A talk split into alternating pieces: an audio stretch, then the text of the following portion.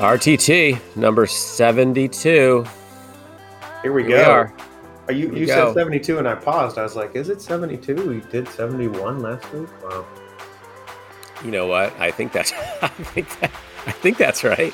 I think it's right. I think it's right. I don't know. I think it's right. Uh, but you know, it's it's uh, I don't know for whatever reason. I don't, there's not a lot of other podcasts that announce the number of the podcast as we're going through, but I for some reason I don't know. I think it's important. I well, think we started it. We, we started it. If once we said number one and number two, there was a Right. precedent. They It's were to stuck with it. Yeah. uh, wherever you know RTT number eleven thousand four hundred and ninety-seven. I was gonna say, how old does that? How old does that make us? Eleven thousand. Pretty old. Mm-hmm. Uh, all right. So, um, talking about Jesus, there you go. and uh, we're going to talk about uh, his baptism. Uh, and I thought about like so for us, uh, I think Americans in general, uh, you know, evangelicals in some sense, uh, Christians, we're not very, even though Christians might be more sort of ceremonial than other Americans, but Mhm. I don't think we're very ceremonial. That we don't, um, I don't know, markers, liturgies, ceremony. Um, you know, we don't do this uh, a lot. In some, or we don't. We don't, we do it, but we don't. We don't place as much importance, perhaps, on, uh, perhaps, uh, or like for weddings, it has an outsized importance in terms of the f- outward form of the ceremony and the recording of it and the experience of it and the food and the thing and the thing. But the actual, what seems to get lost in all that is the actual wedding ceremony itself. It's almost secondary. Well, case Uh, in point, people want like 15 minute weddings now. Yeah. Right. 20 minute Right. weddings. We don't want a song. We don't. It's like, hey, get it done. Yeah, because we got to get to the reception. Yeah.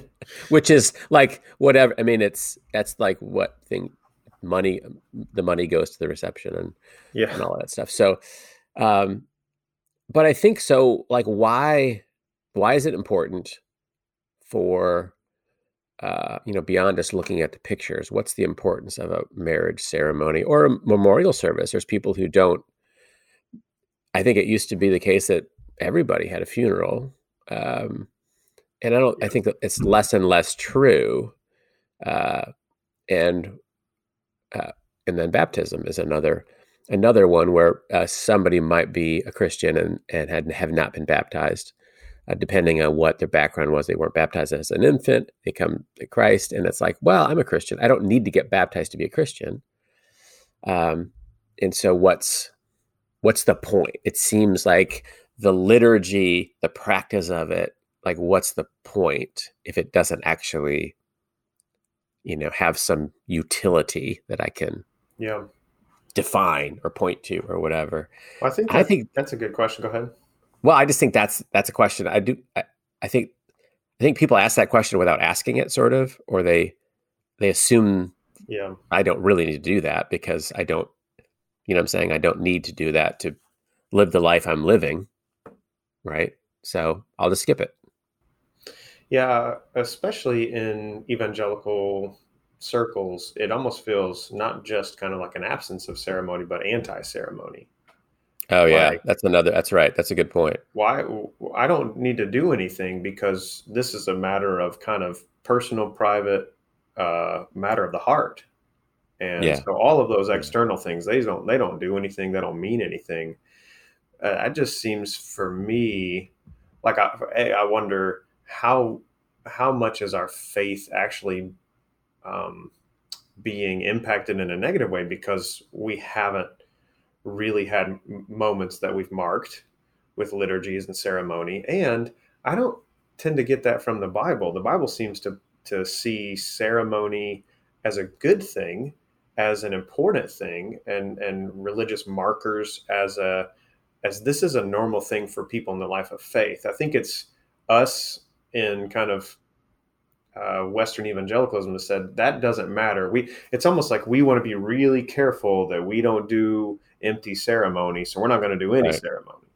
Yeah, I do think that's a big part of it. Is that it's the you know we're we're sort of the cultural uh, you know background is sort of utilitarian. Like if I can't see the utility of it, uh, I don't I, I don't want to do it. And there's a reaction against empty ceremony. Uh, mm-hmm. That yeah, there has been empty ceremony. There can be empty ceremony. Uh, but the empty is the bad word there, not the ceremony. And we tend right. to throw out the ceremony with the empty, uh, as it were. Uh, and there is also, I think, what you said is true that I hadn't really thought of is we tend to think of our faith as our own, mm-hmm. like a like a private uh, interior to me, my business deal. And so some sort of public ceremony seems um, not, it's like, it's almost like we think it's not really somebody else's business. Yeah. In a way. Is well, that right? I think we do think that. And, and even if you think about how we teach people, it's, to become a Christian. It's a matter of you, you know, inviting or accepting Jesus into your heart, not a matter of public profession of faith, which Romans right. 10 would say it's a it's a matter of public confession. That's right. It's a making Yeah. Yeah, and so I think we can be right about the first and wrong about the second. Like it is a you do have to you do have to have your own heart yeah, has to turn, absolutely. but it's also a turning to a community a joining of a community, a joining of being adopted into a family, and it's there is some sort of necessity to um, declare that publicly, to identify publicly. Uh, part of that is attending church services with other believers. Um, part of that is baptism, mm-hmm. um, and uh, I do think that we the the danger in having a faith that's entirely interior and it's my own business or whatever, then I can judge whether I, is it important for me to go to church? It's entirely my decision. Mm-hmm. Uh, you know, if I would, might sit on my couch and watch church, and that might be all I do forever. Now I might never attend in person again because now that I've not done that and I watch on TV, I kind of like it. it's the experience is more I don't know, pleasant or easy or whatever. Yeah. And it's like I have no obligation beyond myself. Uh, and I think that's a pretty American, pretty, you know, pretty 20, 21st century American way of thinking uh, that it's up to me and I'm on my own and everything is optional.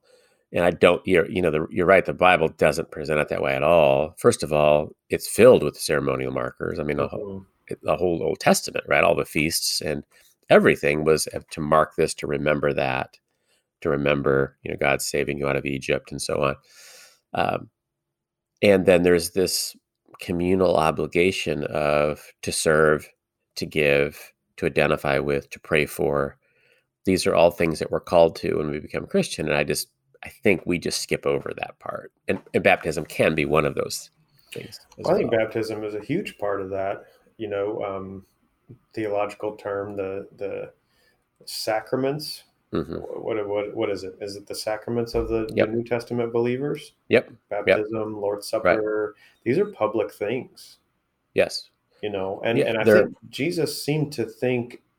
Let's just pause our assumption for a moment. Let's say our assumption is, well, they don't really do anything, but there's something that we need to do let's just pause that and mm-hmm, say, mm-hmm. what if there's some evidence in the New Testament that they might actually do something? Yeah. Like Romans right. 6, Paul seems to think water baptism does something. Mm-hmm. Peter seems to think there's some type of cleansing going on in baptism. Mm-hmm. You know, not to get ahead of the game, but mm-hmm. C.S. Lewis talked about what does communion do? Like, let's just yeah. assume, let's pause for a second. Let's say, oh, it doesn't do anything. Well, maybe it does something. Yeah, I think that's right. I mean, when we say, and this might be cynical, um, I think sometimes when we say it doesn't do anything, what we really mean is it doesn't get me any more into heaven. Like I'm mm. already all the way into heaven. Mm-hmm. So why do I need to do this other stuff? Uh, and it it goes beyond uh, baptism and the Lord's Supper it probably goes to serving and giving and praying for my believer and forgiving and all of that stuff. and I just, you know, the whole tenor of the New Testament is that, you know, we're on a mission together, that we are spiritually dependent, we're dependent on one another, that we need the church, uh, that it's a place to serve, it's a place to die to self and be brought to life, and so on and so on.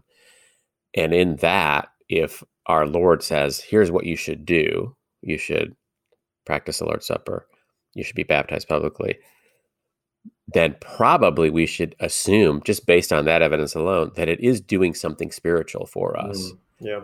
At minimum, the absence of it is doing something spiritual. In the I opposite that's a great direction. point. That's a great point. Right. Yeah. That we're missing out on something. Uh, and I think partly we just need to question the assumption that everything's optional, everything's up for grabs. I'm in the club, so at this point, it's just up to me and if you can convince me it's good for me to serve or whatever, then I'll do it. When, you know, that's not at all what Jesus says about being a believer or Paul or Peter or John or Luke or anybody uh, in the Bible. So, uh, and it's almost as if to kind of underline that point, Jesus gets baptized. Because if anybody didn't need to be baptized, in a sort of utilitarian sense. Jesus didn't need to be baptized. Right, right, right. Right. So John the Baptist is come and he's baptizing as a symbol for the repentance of sins. So people are going there for a spiritual rebirth to demonstrate a spiritual rebirth. And, you know, he's out in the wilderness and he's baptizing people. And it's sort of a, you know, I don't know, revival, if that's the right word, or you know, sort of some sort of a spiritual awakening. Uh, and Jesus then goes to be baptized, and this is sort of the you know the beginning of his of his ministry. And so let me just it's Matthew 3, 13 through 17. Then Jesus came from Galilee to the Jordan to be baptized by John. But John tried to deter him, saying, I need to be baptized by you, and do you come to me? Jesus replied, Let it be so now. It is proper for us to do this, to fulfill all righteousness. Then John consented. And as soon as Jesus was baptized, he went up out of the water. At that moment, heaven was opened, and he saw the Spirit of God descending like a dove and alighting on him. And a voice from heaven said, This is my Son, whom I love. With him I am well pleased. So, this is Jesus doing um, what we're supposed to do, in a sense. You know, it's, he's he's being a model for us. We've talked about that. Like, you have to be careful about what mm-hmm you know what we follow in terms of this model. I mean, here's you know, um, but it's also unique, right? It's something, you know, it's not he's not marking like someone else would mark a spiritual rebirth or a repentance. Like this is the beginning of this is the identification, public identification. It's a public declaration, not that Jesus believes in God, but right. that Jesus is the Son of God. Yeah, we're, we're our baptism is different than his baptism in that sense. Yeah, right uh, that that's that's not that's not going to happen at your Baptist. Sorry. I, I, I felt the bird the bird came down and landed on my shoulder. yeah. Uh, so and again, it's one of some of these a lot of you know there's a bit of mystery in some things that Jesus says or does, and so what does it mean if it is proper for us to do this to fulfill all righteousness? I'm not entirely sure, mm-hmm. you know, what that means. It doesn't, it, John maybe isn't entirely sure what that means, but he distrusts uh, this is, he believes this is the Messiah, the Son of God. And when he says that, he goes, okay, I, I mean, I get it, but all right, we'll do this. Um, and then God uses that marker as uh, a, a beginning of a public ministry. Um, and again, it's maybe doesn't he doesn't need that to begin a public ministry. I, I suppose he could have just begun, uh, but it's important for him to do this. It's recorded in the Gospels, and uh, it maybe tells us something about markers and about ceremony and about I don't know public declaration or something. Well, even putting it on um, a non-religious term, and, and I'm not saying this is what Jesus is doing, but you know the the passage of initiation the rites of initiation that certain cultures have and certain cultures had in the past of this is when the boy becomes a man and these things happen and these things change. And now there's this responsibility and expectation. It's this clear marker to the public of something's going to be different. And I'm, again I'm not saying that that's uh, what's going on here with jesus but there is a clear marker here yeah right. of i went into the wilderness i pass the test of the wilderness like israel did not. I'm also going to fulfill uh, proper baptism. And and it's almost since a new a reliving a recapitulation of the story of the people god old testament but jesus is going to fulfill that righteousness. I think you're right. It means a lot more than that but i think that's at play here that jesus is is showing you know israel was also called god's son. And so jesus is showing what ultimate faithfulness looks like and it's a new initiation of his public you know ministry this is demarcating a new stage of the story. Yeah. So if we carry that forward to or carry it to us, that if Jesus did this in, in order to demonstrate uh, righteousness to us, then if that's all we know about it, then we should be baptized mm-hmm. because in, in, you know in order to follow Jesus' example of he did this he didn't need to do it. We do. He did this to demonstrate righteousness to us. Uh, so we should do it. And uh, it maybe marks a new beginning or a new phase or something of our own Christian Christian life, uh, Christian existence. Um, it does something spiritual for us, and I think it can be a beginning in some way. Uh, and I don't. I mean, one one of the stories that came to mind was uh, I'm I'm fascinated with the story of Saul mm-hmm. in, in, in, in, you know first and second Samuel, Saul and David, and and uh, Samuel, the whole that whole story, and in particular Saul is anointed king. Uh, you know, it's a strange story. He's out looking for the cows, I think. Can't you know whatever, and he you know is you know, the servant says, "Hey, we need to go back." Uh, you know, they're going to start worried about us instead of the cows. And uh, well, I hear the prophet is in the next town. Let's go ask him. So they go, and Samuel's there, and basically God says, "Okay, this is the next king." And just out of the blue, Saul is anointed king, and he goes home. Hey, what happened? Eh, not much. You know, didn't, didn't much happened. Didn't find the cows. Uh, you know, the cows had come back long ago. It turned out, uh, and then there was the ceremony of picking the king, where they went like tribe by tribe and clan by clan and family by family, and they're getting down closer and closer. And Saul knows it's him, and he's hiding. and then they get him, and they say, "Okay, yeah, you're king." So now he's publicly king, mm. and then he goes back to the field the next day and wow. starts starts plowing right like he's he's not stepping into this thing uh it, it, this thing that he's called to his mission is whatever uh, and so in a sense the ceremony didn't have meaning because he didn't then step into something and i think there's something for us there as well where i mean you can have a nice wedding ceremony and not have you know not step into what it means to have a good marriage.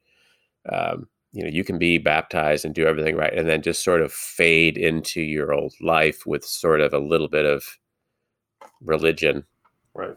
you know around the edges you know like a you know the way i describe it is some people want you know their jesus they want the jesus dressing but they want it on the side mm-hmm. in a mm-hmm. little cup they don't want it all over everything right you know uh and I think part of what these ceremonies do is they make it, in a sense, harder to do that. Like we've declared ourselves, okay, now we're in, mm-hmm. uh, and it's not up to us, and whatever. So I don't, I don't know if that makes any sense. Yeah, you know, to you, if that resonates in any way. Well, that to me, that's again to your point in the very beginning, like empty ceremony. Okay, empty is the bad word. So God's not opposed to the ceremony; it's the hypocrisy that He calls us out on, and that's that is the challenge. It's being baptized physically, but not having our hearts circumcised, Mhm. be baptized, right? It says Mhm. it's it's that outward display where the inward affections and motives of our heart aren't submitted to Jesus. That's the hypocrisy that God calls us out on. It's not Yeah. the ceremony's fault. It's that we haven't embraced what the cere- the implications of the ceremony from the heart. To me, that's Mm. that's the real issue. Like Saul didn't embrace the reality of being anointed king. It wasn't that he was anointed king that was the problem. Right. It's it's the the issue of he didn't embrace those implications of the ceremony. So I Yeah. I even think that that puts a little more weight on what we're talking about for the ceremony because we need to recognize the implications of that of that ceremony. What is it intended to mean in our heart for us? Right. And that's, I think, instead of having a nice experience, hmm uh, you know, and I do feel like sometimes I, I worry about parents wanting their kids to be baptized when they're like too young to really grasp and embrace. You know, have to be, I don't know, there's, I don't think there's an age because I think it's different ages for different children. They have to be able to grasp, you know, what's happening. Um, but then I think even for adults, it can be, here's this thing I'm supposed to do. And it's sort of like a, a good spiritual thing to do. hmm And so it's almost like an additive, like it's a positive. Yeah. uh, instead of okay, it symbolizes death and and you know new life. Yeah. Like it symbolizes this Right. The you know the old me dying and a new me, a spiritual me that is part of this community that is you know submitted to God's will, that is following. Like that's what it symbolized symbolizes. It's not me like getting more spirituality added hmm that's almost like that's our default mode is if it feels like it does anything for us it's like it you know it's like a little spiritual bonus or a little Like it's like it's like a quiet time times ten. Like oh, it It's was like a quiet time times but amped up. right. It's like the same right. Uh, instead of no this is a this is marking or celebrating something or observing some deep reality that's happened and our life should be different. And the ceremony is part of that but it's marking why that the thing should be different. Um, and so you know the ceremony of making saul king should change things because now he's king. And you know you, you shouldn't just go back to your life. Um, and i think that's for us like and now we're we're baptized. We shouldn't just go back uh, you know to our life. And so that's i think part of maybe maybe one of the reasons we're a little hesitant to do it because it's it's this big huge fat commitment maybe or could Mhm. be or should be Yeah, you're getting married in public. yeah So Yeah.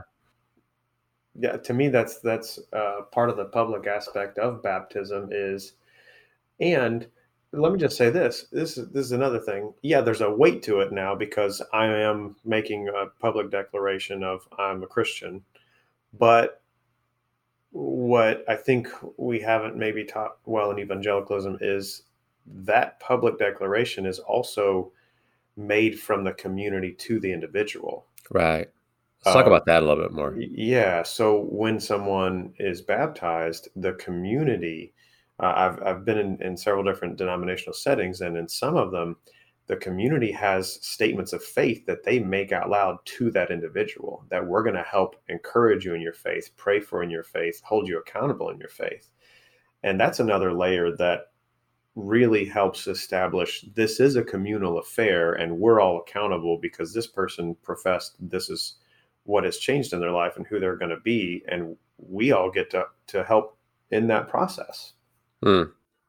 Yeah, that's good. I think because that's if we look at baptism as the marking of the beginning of a Christian life, we can tend to look at that as an entirely individualistic affair, and and of course the Bible doesn't. And so, if the Bible doesn't, then it is me joining a family, or you know, me. It, it's the marker or the ceremony or the celebration of me joining a family, me joining a community, me being a part of something bigger.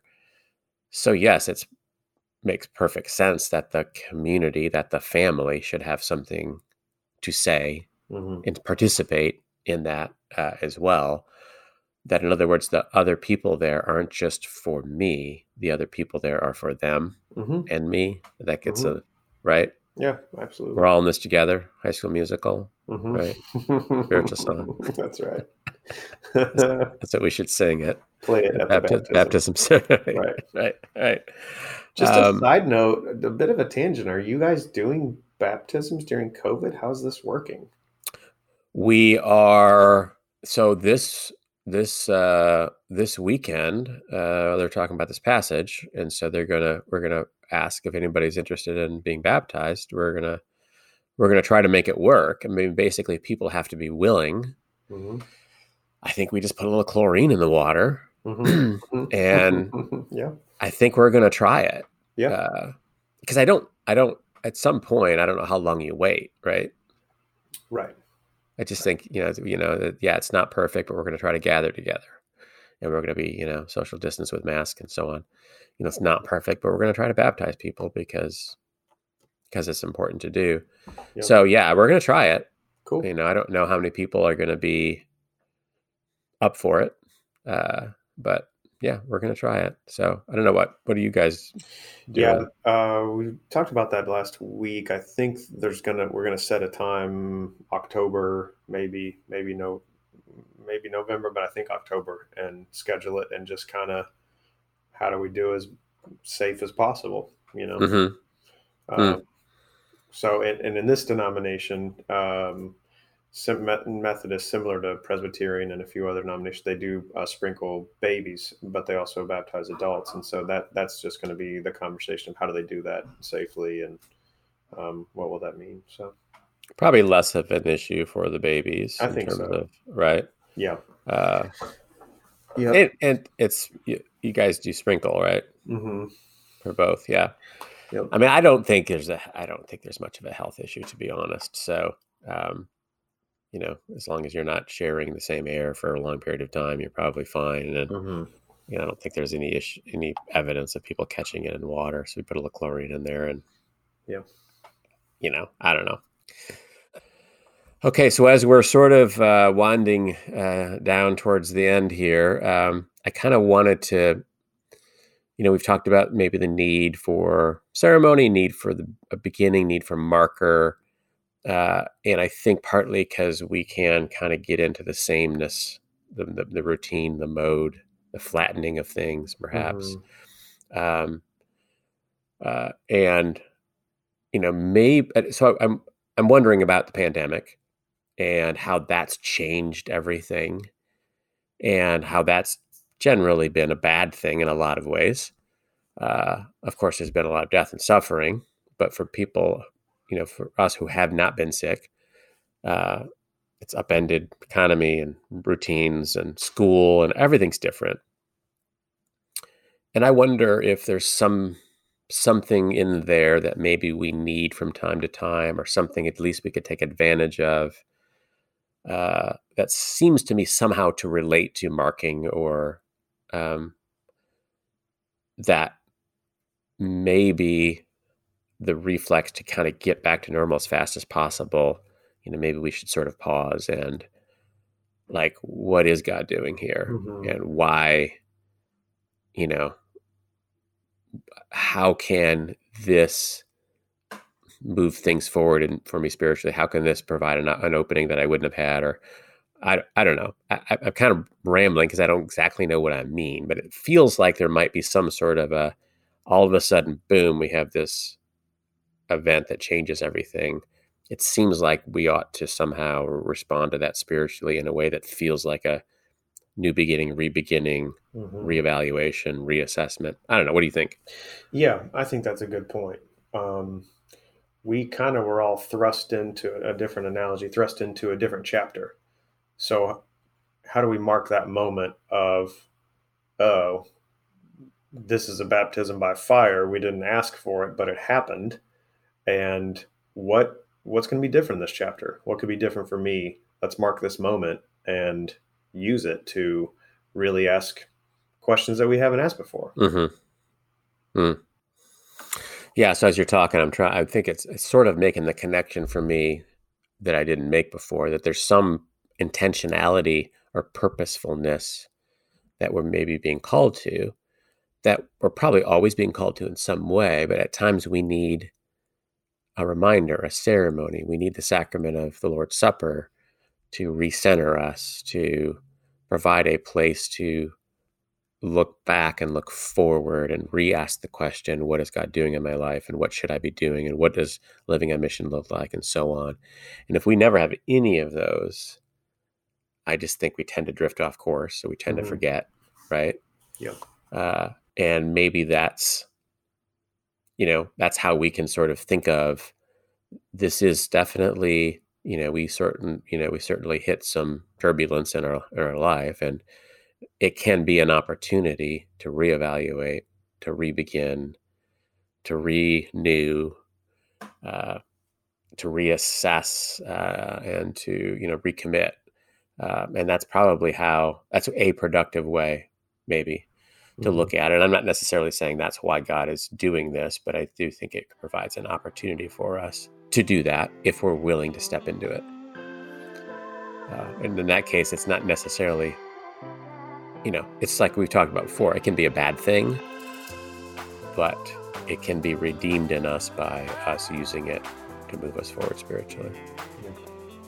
So, well, let's leave it there. Uh, that sounded a semi profound note. Uh, we'll leave us there and, you know, uh, apply as you see fit. In other words, you know, take a look, reevaluate, reassess, maybe have a new beginning uh, and spiritually, and uh, begin to live on purpose and on mission in a new and fresh way. Uh, grace and peace. Thanks for listening to Rogue Table Talks, a Calvary Church Media Productions podcast. Be sure to subscribe and leave a review wherever you listen to podcasts.